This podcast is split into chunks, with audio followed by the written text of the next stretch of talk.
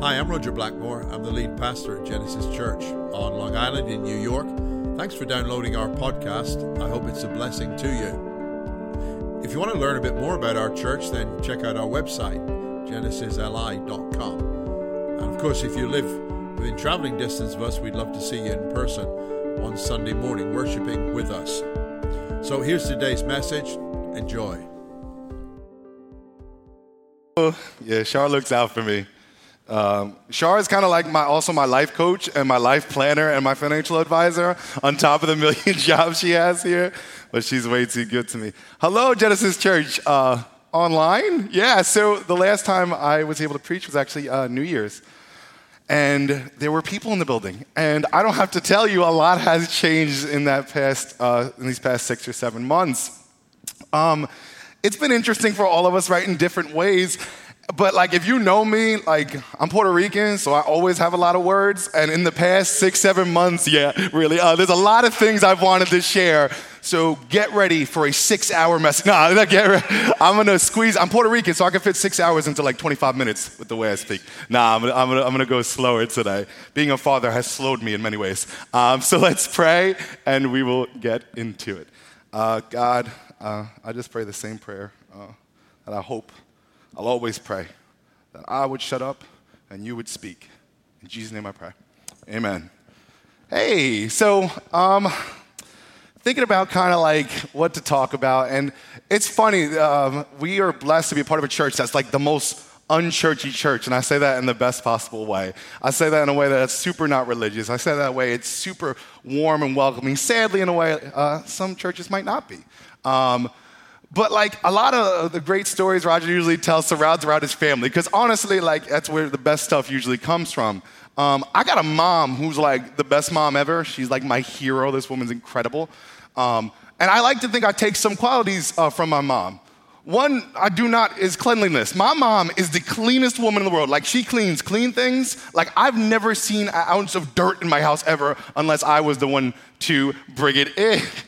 So, why am I talking about that? What if I was to tell you right now that I have something in my persons, on my persons, that is like the source of all life, that actually biblically God uses often uh, through His Word to tell us that is where life begins, that is where life ends. And it's a tool that the Bible uses often, a reminder of what really matters in life. What if I told you I had that right here, like on me, like on my person? You believe me?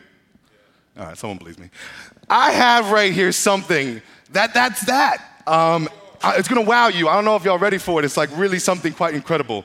In this container, I have, I just like something living and it jumps out. No, in this container, I have a dust bunny nice. and some hair and I think a tooth. No, um, what I have here is a, a, dust bunny that I collected from the church the past week. I have the weirdest job ever. Uh, so I saw this dust and I collected it and put it in this container because that's what we're going to be talking about to this morning dust. And I know everyone, right now, rapidly, all the Facebook views just drop. They crater because they're like, this weirdo about to talk about dust. Now, dust is a big part of the Christian tradition. If any of you have taken part in Ash Wednesday, has a representation of dust. So I want to talk about dust this morning, but not like really that dust. I mean, a little bit. Uh, fun fact about dust. Do you know some dust remnants, they say like collections of human skin, which gross, but also some dust actually, they believe, has remnants of like space galaxies, like neons away. That's how crazy collection of dust is along with other weird things. But that like blew my mind because dust is such a small thing. But again, what does that mean to God and what does that mean to us in the Bible?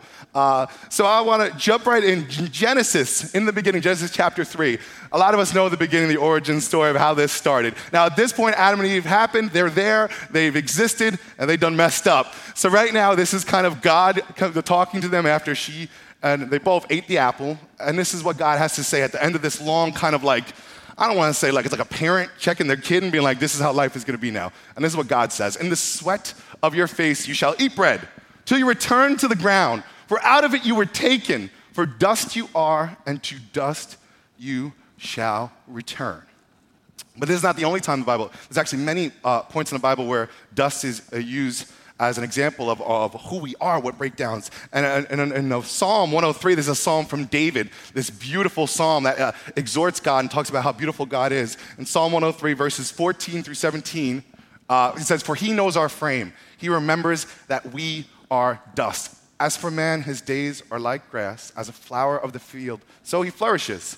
Uh, for the wind passes over it and is gone, and its place remembers it no more. But the mercy of the Lord is from everlasting to everlasting on those who fear him, and his righteousness to children's children.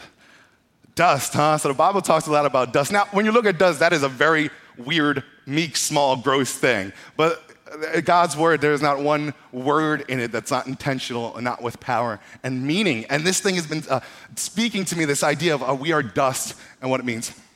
I've been pretty contemplative, um, especially the past couple months. As Charlotte mentioned, this is graduates week. So these seniors, a lot of them that are graduating this year, I've been with from the moment I became a part of this church.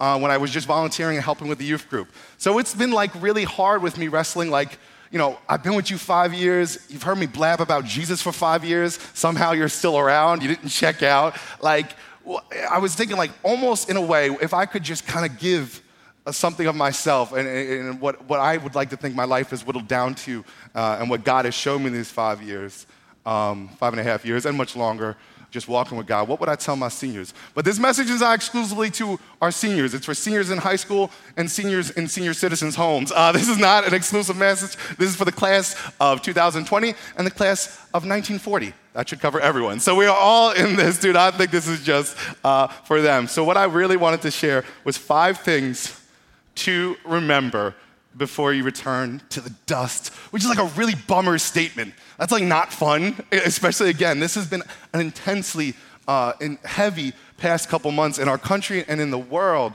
Uh, but I do hope uh, that this is uplifting uh, and more than it is just like, Domingo, thank you for bumming me out for 30 minutes. And the first point, this is gonna really uplift you. You ready? This is like the most uplifting point I've ever, ever shared. You ready? Remember, you are not that important. ah. What? Like, uh, let me tell you, there's not gonna be many billboards, there's not gonna be many like really successful pastors who's like, that's the first point they preach. Remember, you are not that important. Domingo, you jerk, why are you saying this? That is not what you inspire people with, that's not how you uplift people. There's a point to this. So, uh, I've been a Christian for almost 15 years now, which is like crazy to think, and I've been walking with God. And I'd like to say like, I have grown somewhat, I hope at least. And in the, early on of my Christianity, I was quite a zealous young man. What does that mean? I was like a religious jerk. I was like that dude. I was like walking like I wasn't sinning. I thought I was Jesus 2.0 pretty much when I first got saved. And throughout that walk, and there was patient people with me. The man who led me to the Lord, John Benor, who actually uh, worked for this church many years ago, a lot of you guys know him, was an incredible man. He discipled me, he showed me a lot of things, and taught me much about humility. Um, he gave me the opportunity to serve and work with the youth group. The reason I'm doing what I'm doing now is very much because of how God has used him in my life. And we used to go to rallies and stuff. So around like 21, 22, he would just bring me around stuff because he's, you know, uh, mentoring me. And we go to this rally. And like, okay, I'm gonna preface this with like, we are a very specific kind of church. Um, so I'm gonna talk about a couple stories that I can almost guarantee will never happen in this church. I don't mean a bad way or good way. We're different. It's a different flavor. Uh, but we went to one of these churches where they got prophets. All right, they got prophets come in, like it'd be a big rally, music, emotional experience, and at the end of it, they'll have a prophet, someone who prophesizes over people's lives, which is just fancy. It's like a Gandalf thing. It just means you're to tell someone what God is to do in their life or give them a word, which is like really powerful and really meaningful. Um, so I remember I went there with the youth group. We got called up to the altar call. It's all like crying, weeping. Oh, it's beautiful. And this incredible prophet uh, that preached, this man who had prophecies, was started going from person to person and giving prophecies. So I'm up there, man, like hearing these prophecies. People are going to go out to Africa and do great things. People are going to serve the Lord as pastors and leaders for so long. And I'm waiting for mine. I'm like, yo, I'm going to get the dopest prophecy. You're going to tell me I'm going to like save the world or something like that. So I'm waiting anxiously in my youthfulness. And when I tell you every single person up by that stage got a prophecy, except me. Dude just skipped over me. He's like, nah, you're good. Like, I was like, am I like demon spawn, bro? Like, what? Like, I didn't get one? I was crushed. My ego I, I just was sure. I'm like, this is it. God's going to tell me what I'm going to do. I'm going to do it. As years progress and as life has a way of doing, uh, life can humble us. Life has a way of, of, if I can use this word, crushing us in a way. But it's beautiful because God can use that. Because there's something about, and so much of Christianity is not the least will be the greatest. It's not about any of this kind of stuff. It's about the lowly, everyday life of loving on people meekly and humbly. And God was working on me with that. And life, again, has a way of kind of bringing us lower. So years later, uh, when I had the opportunity to go away, and I'm in uh, schooling, and it's going really well. I'm learning a lot about God, and I really feel like a lot of my ego, a lot of my pride and stuff like that is slowly getting chipped away. And uh, during one of the weeks, they had another guy come in who did prophecies again. I'm like, oh no, here we go again. So like I'm trying to fight my ego again. I'm like, God, whatever you give me is cool. But secretly in my head, I'm like, but if you want to tell me I'm gonna be like the president one day, that'd be cool. No, like, you know, like you you want to hear because we love hearing good things about ourselves. It's a part of our humanity. So this guy's giving prophecies to people. And again, this is years after the first one. And this dude comes up to me, and he was a teacher, not because of what I'm gonna tell you, I just wasn't really like crazy about, but he was fine. And he says, Domingo, you are a man of passion. Just make sure it's for God. A little more direction, please. Like, am I gonna like? You're telling people like GPS coordinates of where they're gonna send you. God's gonna send you, and you give me you got passion. Make sure it's for God. Great, bro. Thanks. I'll try to get like. I was crushed again. So this second, I was really felt like I was in a place where God, I'm going to receive this great word for you. Remember, you're not that important. There is a beauty in Christianity that comes in the kernel of humility, often in this life. And hear me, I'm not trying to say God's not going to do great things through you. God will do great things through you. But often when we look at the great things, we look at the big things. We want to be on stage. We want everyone to give us the accolades. But let me tell you, the saints that I've met that have moved me the most, that I hope to be like, were the quietest, were the humblest, that never spoke about themselves. They loved and they moved in such silence because they knew where their reward was and they knew when they'd get it. Like, a lot of that stuff, a lot of that feeling of having to be important, it comes out of insecurity if we're being honest. And I know for me, a lot of that stuff God's continuing working on ripping out. So, the first point to remember before you return to the dust, and I hope it wasn't too harsh, uh, remember uh, you are not that important. Let's continue on in the Bible. We're going to go jump into John chapter 8. And this is a story, I mean, honestly, I've probably preached on a million times, but it's the story of the woman who was caught in adultery. Um, and in John 8, it says, verses 1 through 11, uh, but Jesus went down to the Mount of Olives. Now, early in the morning, he came into the temple, and all the people came to him, and he sat down and he taught them.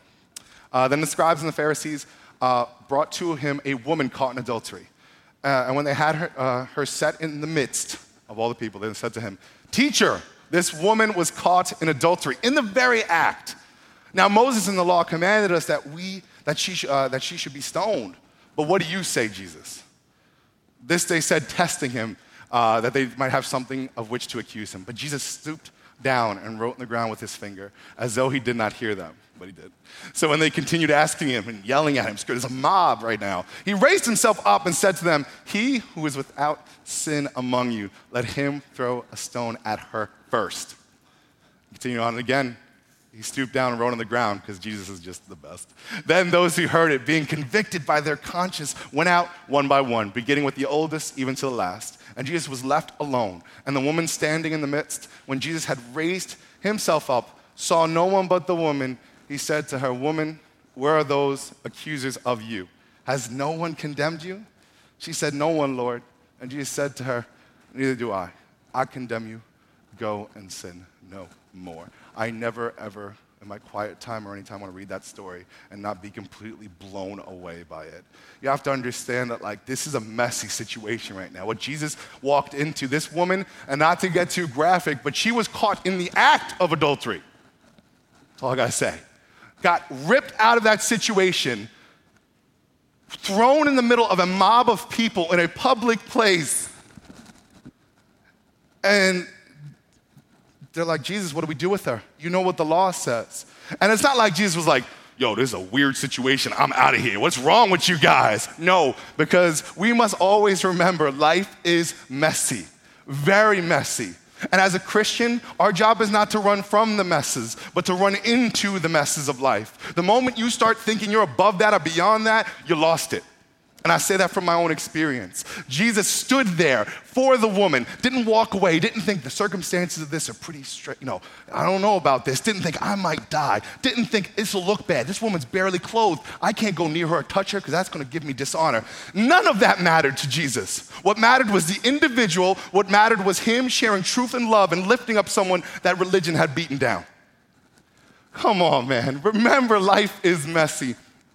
Um, I got the opportunity uh, to go to China many years ago, and my favorite, most heartbreaking, difficult part was going to uh, orphanages. And that was one of the main reasons I wanted to go away to China was because I heard of how uh, really terrible the system is there of orphanages and how the children are treated. So I remember the day like it was yesterday. We all piled up in this little van, all me and my other uh, missionary students, and we are going to this orphanage. It was a long drive, and I didn't know what to expect. And I remember we pulled up, there was these big gates, really just cold looking building. Uh, gates open, we go in, and then we walk into the orphanage, me and all my students. And I see children everywhere. Uh, and some of them are barely clothed, a lot of them are dirty, a lot of them look malnourished. Then they bring us into a back room, and uh, it's the room with uh, cribs for the babies. And the first thing I always remember is that the babies had um, sheets tied to their ankles so that if when they were sleeping, they fell out of the crib, the nurses wouldn't have to get up and get the babies. They would leave them there all night. So I'm a wreck. I'm like, what is this? Uh, thankfully, I had some incredible leaders with us at the time who just were like jumping right into it. We had this one incredible lady um, who was from Colombia who like I didn't know you could pick up so many babies at one time, but she's got double like armfuls of babies, kissing on them. Like she's like, you have to hug the babies. You have to hug them. I'm like, oh, word, let's hug the babies. So she just instantly that's what she went to. So we're all doing this. I'm crying because I'm a mess. I'm trying to pull it together, and then there's one little boy, and he's just running around. So it, it was actually getting close to like lunch, and then we uh, shower time where we bathe them, and I'm like, yo, we're gonna bathe these babies. I was like, oh, cool. Like I'm down with it. And this one cute little boy, this perfect little boy uh, who had Down syndrome he, he was a lot, a lot of energy, like a lot of energy, as kids do. I got a two and a half year old, they got energy. So he's running back and forth, and they're like, Domingo, you're gonna get him. I'm like, all right, cool. Uh, try not to cry still, because I'm a mush. So I'm playing with this kid, and he's awesome. So I go, oh, you gotta get ready for bath time. Get ready for bath time. And he obviously you don't understand what I'm saying. He's Chinese, but I'm still, bath time, bath time. Uh, so I pick him up, and I'm looking at him, and it's like such a moment of like just the joy of God. Like, I'm like, this is beautiful. Like, he's having fun. Like, I hope he's enjoying this. And this kid pulls his arm back and cracks me in the face as hard as he can. This was the strongest baby in the world. I was like, I was like Mike Tyson, hit me in the face. So I was like, okay, so this incredible moment of beauty gets whacked. Then the, the, the cute little baby boy proceeds uh, to grab my face. Oh, so didn't know that. Uh, grab my face and then tries to give me a big old sloppy open mouth wet kiss. so I'm like, oh no, baby. I was like, I love you, but I just can't, I, I ain't gonna kiss you like that. So I, I put the baby down, we played some more games. And I remember a time when I wouldn't even know what to do there. Because I really thought the love of God, not that it just wasn't good enough for others, but it wasn't good enough for me. I thought the love of God had nothing to do with messy situations, had nothing to do with the, the, the dark parts of life. But that's everything. In the same way, where Jesus stood in this terrible situation with this woman who was literally about to be murdered uh, because of a religious law and stands against it, I'm looking at this perfect little boy who went from slapping me to trying to make out with me. and I picked him up and I gave him a big hug. And I got to spend an incredible day with him. And it is no exaggeration to say that day completely changed me. And in that moment, I knew I must always remember that life is messy. Um, let's continue on with some more Jesus stuff because Jesus is the best. Uh, in Luke uh, chapter 15, verses 20 through 21, let me uh, set the scene for this a little bit. This is uh, more of uh, a story um, that everyone knows. So it's a prodigal son story. I'll give a little back to it. A lot of us have heard the prodigal son story. If not, forgive me. I'm going to give you a quick little refresher of it. Jesus tells this story to describe to us who God is. And it's about this son who's really spoiled and says, Dad, you ain't dying soon enough. Can you give me all your money so I can go blow it? Like, literally, that's what the story is. And this patient, loving father says, Yeah, sure, son, take your inheritance. And to no one's surprise, the son blows the inheritance on a bunch of god awful things, literally, and realizes, I have made a huge mistake. I've wasted my father's inheritance. Not only that, but I've sacrificed a beautiful, incredible life for what my, what, uh, my, my heart wanted, which was wrong the whole time. Um, so he decides, uh, he has this moment of clarity, the prodigal son, when he's seeing pigs eat slop. And he's like, I can't even afford to eat pig slop. The pigs eat better than me. I know if I go back to my father, he might be angry, but he'll welcome me back uh, with open arms. And this is picking up in the middle of the story, and a part that really blew my mind, um, where it says, And he arose and came to his father. So this is the son. So he goes and sees his father in the distance. But when he was still a great way off the son, his father saw him and had compassion and ran and fell on his neck and kissed him. I just want to stay right there. You, can you go back to that, John? Because that's really the meat of it. That's how God loves us. These stories aren't by accident. Jesus told parables to give us understandable versions of who God is. And that's who God is a father that sees us in the distance, doesn't hesitate or wait, runs to us, grabs us, falls on us, has compassion, and kisses us on our neck. Is that not beautiful? And something throughout my whole life that I wrestle with to this day, and it's not because God isn't showing me, is that one thing, if this is probably the thing, uh, uh, church, that like, I hope to communicate, is that we have to remember who God is. Who's God? A father that even in our darkest, even in our worst, doesn't hesitate to go, run to us, doesn't think, oh, that person wronged me, doesn't think, nah, he didn't do a good enough job on his Christian checklist and do all this. No, he actually runs to us, embraces us, kisses us on our neck, and loves us. That is like, whoa. I don't know about you, but so again, remember who God is. That's point number three, if you're keeping score. Uh, so, um, I have a little reminder uh, on my phone. Um, I have a couple reminders. I have one that's actually uh, that I heard years ago in a Mr. Rogers documentary that is like this really beautiful meditation on life. And I had another one that I remember I read in a devotion somewhere. But you know, like your phone, you can set up these reminders, and they can go a certain amount of time during the day. Like you have a reminder, like say you get milk. You know, Siri, remind me to get milk. Um, and then she'll remind you to get like syrup. Uh, no, but like, so the reminders on your phone I find very helpful because, as I'm sure Charlotte can attest to, I can be a little forgetful sometimes. Charlotte, forget that. As my wife can attest to, I can be a little forgetful sometimes. I love you, Casey. Um, but the reminders are great. So I was reading this really good uh, meditation on uh, gratefulness and God, and there uh, was this little challenge. It was simple. What if you put in your phone daily, hourly, whatever, but once a day, just a simple two, uh, phrase of thank you. Just that. What if you just put thank you? Uh, uh John, forgive me. I know I'm messing you up right now. I pulled it out. Don't, don't, don't worry. You're good. Um, thank you. And I literally started doing that about like two and a half years ago, where every single day this reminder would go off in my phone. Thank you, thank you, thank you, thank you. I would love to tell you every time I saw that, I dropped to my knees and worshiped the Lord with my full heart and said, Thank you, Jesus. Nah, sometimes I'm like, oh, Thank you. Like, I don't know, something just expelled out of me. But I'm like, sometimes I'd be like, Thank you. Other times it would hit me when I needed it the most, when I was really stressed out and really just uh, losing focus on who God is, and would be like, thank you. This like simple, simple act, uh, like practice of putting this in my phone, I can't recommend this enough, has been life changing for me. I'd like to tell you that I am a fully uh, enlightened being from this by now. That ain't the case. But it is a small exercise that has benefited me greatly because every time I see that reminder, thank you, on my phone, I say a quick prayer of thanks. Uh, because the next point I believe we're at point uh, number four, is remember, this life is a gift. It's a gift. I said this once before, it might feel like a gift sometimes, like, you know, that gift your aunt gave you at Christmas, that sweater that you're never gonna wear? or it might be that gift you got that, I don't really like that. But it's a gift nonetheless. Life is so difficult. I don't have to paint that out for any of anyone. I'm not trying to make small things, the, the, the experiences you have been through. But I do know this gratitude just being grateful. And again, this goes to the people that have inspired me the most, are the people that every single day, whether it's in the storm or whether it's in beautiful sunlight, are thanking God for all He's done for them. And that can be really difficult. But I do know it is transformative in the way you look at this life.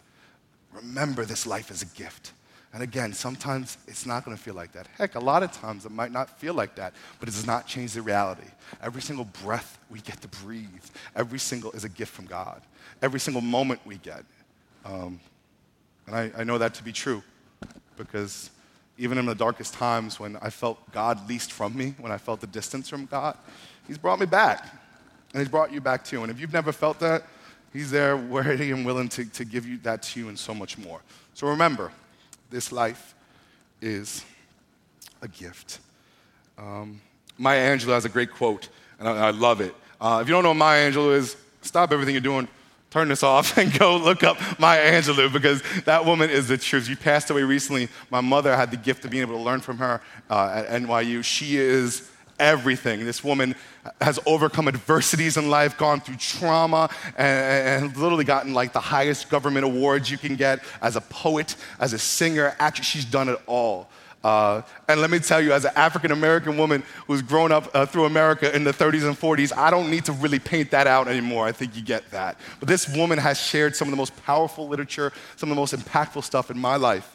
And I have this great quote uh, where she said, Let gratitude be the pillow upon which you kneel to say your nightly prayer, and let faith be the bridge you build to overcome evil and welcome good. Um, Maya Angelou, um, I've been reading this uh, book with my, my baby girl called Letters to My Daughter. And if you ever try to read to a two and a half year old, it's really just me reading and she runs around. so so I, am reading it to her because I'm me and I just thought it was a really beautiful thing to read. The ironic thing is, Maya Angelou doesn't have any daughters, but she does. She has many women she's inspired and loved. So in one of the parts of this, uh, Maya Angelou has an incredible mother. She talked about she uh, was dating a young man. And it gives real detail that this young man she met, he was used to be an ex-baseball player in like, I want to say like the 40s or 50s. Uh, but he got injured on the job. Uh, and in that injury process, he lost his hand. So this guy was known as like no hand Jimmy or something like that. I should know it, but it's something like that. So Maya Angelou's dating this guy. He seems so nice and so wonderful. And um, what happens is the relationship takes a turn very quickly. Uh, the person she's with, who, who, seems so sweet and wonderful, uh, actually ended up uh, when they were on a uh, uh, they went on a date one night. They went out to a nice, beautiful, scenic place to overlook the, uh, the, the city where they lived. And Maya Angelou said it was the last thing she remembered because he actually took a board and hit her upside the head with it. Um, he was convinced she was cheating on him. Um, so he held her hostage for three days over the weekend, um, and all this time she's missing. Uh, Maya Angelou had a very strong, incredible mother who actually owned a nearby bar, so her mother's looking for her everywhere. And during this time, Maya Angelou is coming in and out, in and out, and she's just praying. She's praying. She's like, God, I know you have a plan for my life. I don't want this to be the last of it. Please, God, you know, if you can save me but really seeing no hope. This is how God works. Long story short, the man is going back and forth. This man who injured her, no hand Jimmy, and he's saying, You know what? I regret what I did. I'm going to take care of you because he's insane. So he's like, I'm to go to the store and get you some good stuff. I'm to get to the store. I'm to clean you up. So he goes out to the store, and Maya Angelou is still like, she is literally unable to get out of bed. She's so injured. And in the process of this man going to the store, the same store that he walks out of, two men had happened to rob a nearby store that wasn't far off of it. And in the process of these men robbing it, they were trying to get away from the cops. And the stuff they stole, whether it was money or goods, I can't exactly remember, but they dumped it in this man's car, no hand Jimmy.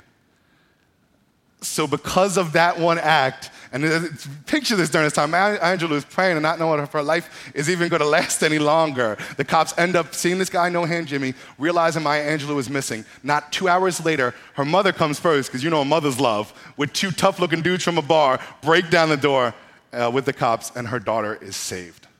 Now, God works in mysterious ways. But when Maya Angelou finishes his chapter with, I never thought an answered prayer would be through acts of like thievery, would be through that. But that's how God works. What really blew me away was this woman who had to endure this abuse is saying a prayer of thanks after all that. Holy, come on. Like, to go through, and again, I can't say this enough. Maya Angelou understood something that I don't even have 1% of, and I hope to have a little more that this life is a gift even in the bad times, even in the good times. You are still loved by God. You are still redeemed by God. He has an incredible plan for you. There is not a one thing man can do to X that out or cancel that out. Don't ever get that twisted. And best believe the worst acts of this world, that's man's hand. That's not God. Now, God might turn that around and use it for good, but there is not a moment your Father in heaven ever wants a hair on your head or in your mind, right? Our mind is a dangerous place too. Any of that to be injured.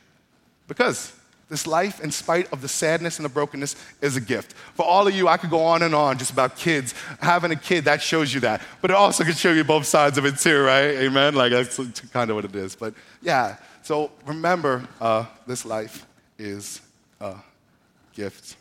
Um, so this last real good part I'm going to share from what uh, Jesus is sharing. And a lot of you have heard about the Sermon on the Mount before. Uh, pretty much it's Matthew chapter 5, uh, through 7. It is like the best thing ever. Within Matthew chapter 5 and 7, the Sermon on the Mount, where Jesus just a sermon on a mountain, is the most incredible sermon I'll ever be preached. Like, again, you can turn off this video right now, go open your Bible and read that. You will be immensely blessed. It is dense and powerful and so practical. Um, and I wanted to pull one part from it. So in Matthew uh, chapter 6, verses 31 through 34. This is Jesus talking. And he says, Therefore, do not worry, saying, What shall we eat, or what shall we drink, or what shall we wear? Uh, for all these, the Gentiles seek. Gentiles are just people who weren't Jewish people. That's a weird word, but that's all it means. Uh, for your heavenly Father knows that you need all these things. But seek first the kingdom of God and his righteousness, and all these things shall be added to you. Therefore, do not worry about tomorrow, for tomorrow will worry about its own things. Sufficient for the day is its own trouble. Um, Jesus chose to finish this incredible sermon with this, where he kind of just wrapped up everything. And oftentimes, again, we can get lost in what this life is really about. And what the finishing of the Sermon on the Mount, I think, is Jesus is trying to wrap up, because Jesus knew we only had so much time on this earth, uh, was what, what is life really about? If you are God, tell us. That is the question humanity has been asking forever. What is the meaning of life? And Jesus says this ain't the clothes you wear, it's not the things you do, it's not any of that stuff. It's not the money, the cars, the house. You know what's so funny? It's not even really about the relationships. What it's about is the one who gave you that. Because when you understand are connected to the God of all things and all good things, and when you first are connected to Him and thanking Him and loving Him, that's when you can fully appreciate those things. We get so lost in the gifts and not the gift giver. We get so lost in the things of real purpose and meaning. I do it every day, man. All it takes is me to get cut off on LIE, and I'm, ooh, I ain't that Christian. Um, but God is trying to bring us back. So much of what Jesus was trying to share was almost just like this yo, wake up. Like, wake up, y'all. This ain't really what it's about. I know it's easy to get caught up in these things, uh, but this is what really life is about. Um, and my last point is this uh, remember to live a life worth living. And what's a life worth living? Connected to, loved by God. I know it's like there's so much more than that, um, but I mean, so much of my life when I've went astray or just forgot about who God is to me, it's just coming back to this. It's coming back to God as a father who falls on us and kisses our neck. It comes back to God as our defender. It comes back to God is trying to help us and raise us up so we can be people who run into messes. It's God trying to remind us hey, I was God, and I put myself in human form. We'll talk about humility. Remember, you're not that important. But the other side of that is that he's got every hair on your head numbered. The other side of that is that not only are you the most important thing, which sounds like it's, but it's not, but we are all the most important thing, each of us individually. And you can lift up others. You can stand for the woman in adultery. You can stand for those who are hurting the same way I did because that's what God's love does. It makes us better, it makes us more whole. So, pretty much lastly, I'm asked, I only had five points, but really I kind of lied, but this is just a synopsis, is remember we came from the dust, and to the dust we shall return. Um, there's this incredible uh, song by this uh, hip hop artist I love, Kendrick Lamar. He's incredible. He's won Pulitzer Prizes. And his first album uh, I listened to years ago. I remember it came out, I can't remember when, but anyway, years ago. And he has this song called Sing About Me. Uh, I'm Dying is the name of the song. And it's one of the most moving songs. I wept listening to it. And it tells these stories of these different people. And, and the end of it, it's Kendrick Lamar talking about his legacy as an artist and musically what he's going to leave behind. And he just, the chorus goes, um, When the lights shut off and it's my turn to settle down, uh, I promise that you will sing about me. Promise that you will sing about me. Um, and I was crying, boy. a lot of this sermon is about me crying, so forgive me. I'm trying not to cry right now. But it moved me so deeply. So much of Christianity is this beauty of understanding who we are before God, humbly, living a life worth meaning. Because we don't, I mean, none of us remember being born, right? None of us remember that moment God took the dust and turned it into us. But all I do know is as I get older, especially having kids, the timeline seems to go quicker and quicker. And my moment of returning to dust seems to be coming quicker and quicker, hopefully not too quick.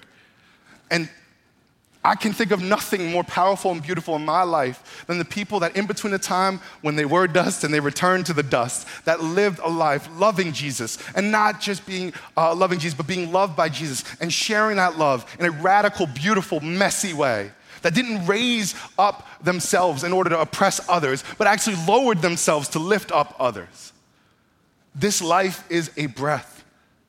We're like lilies, man.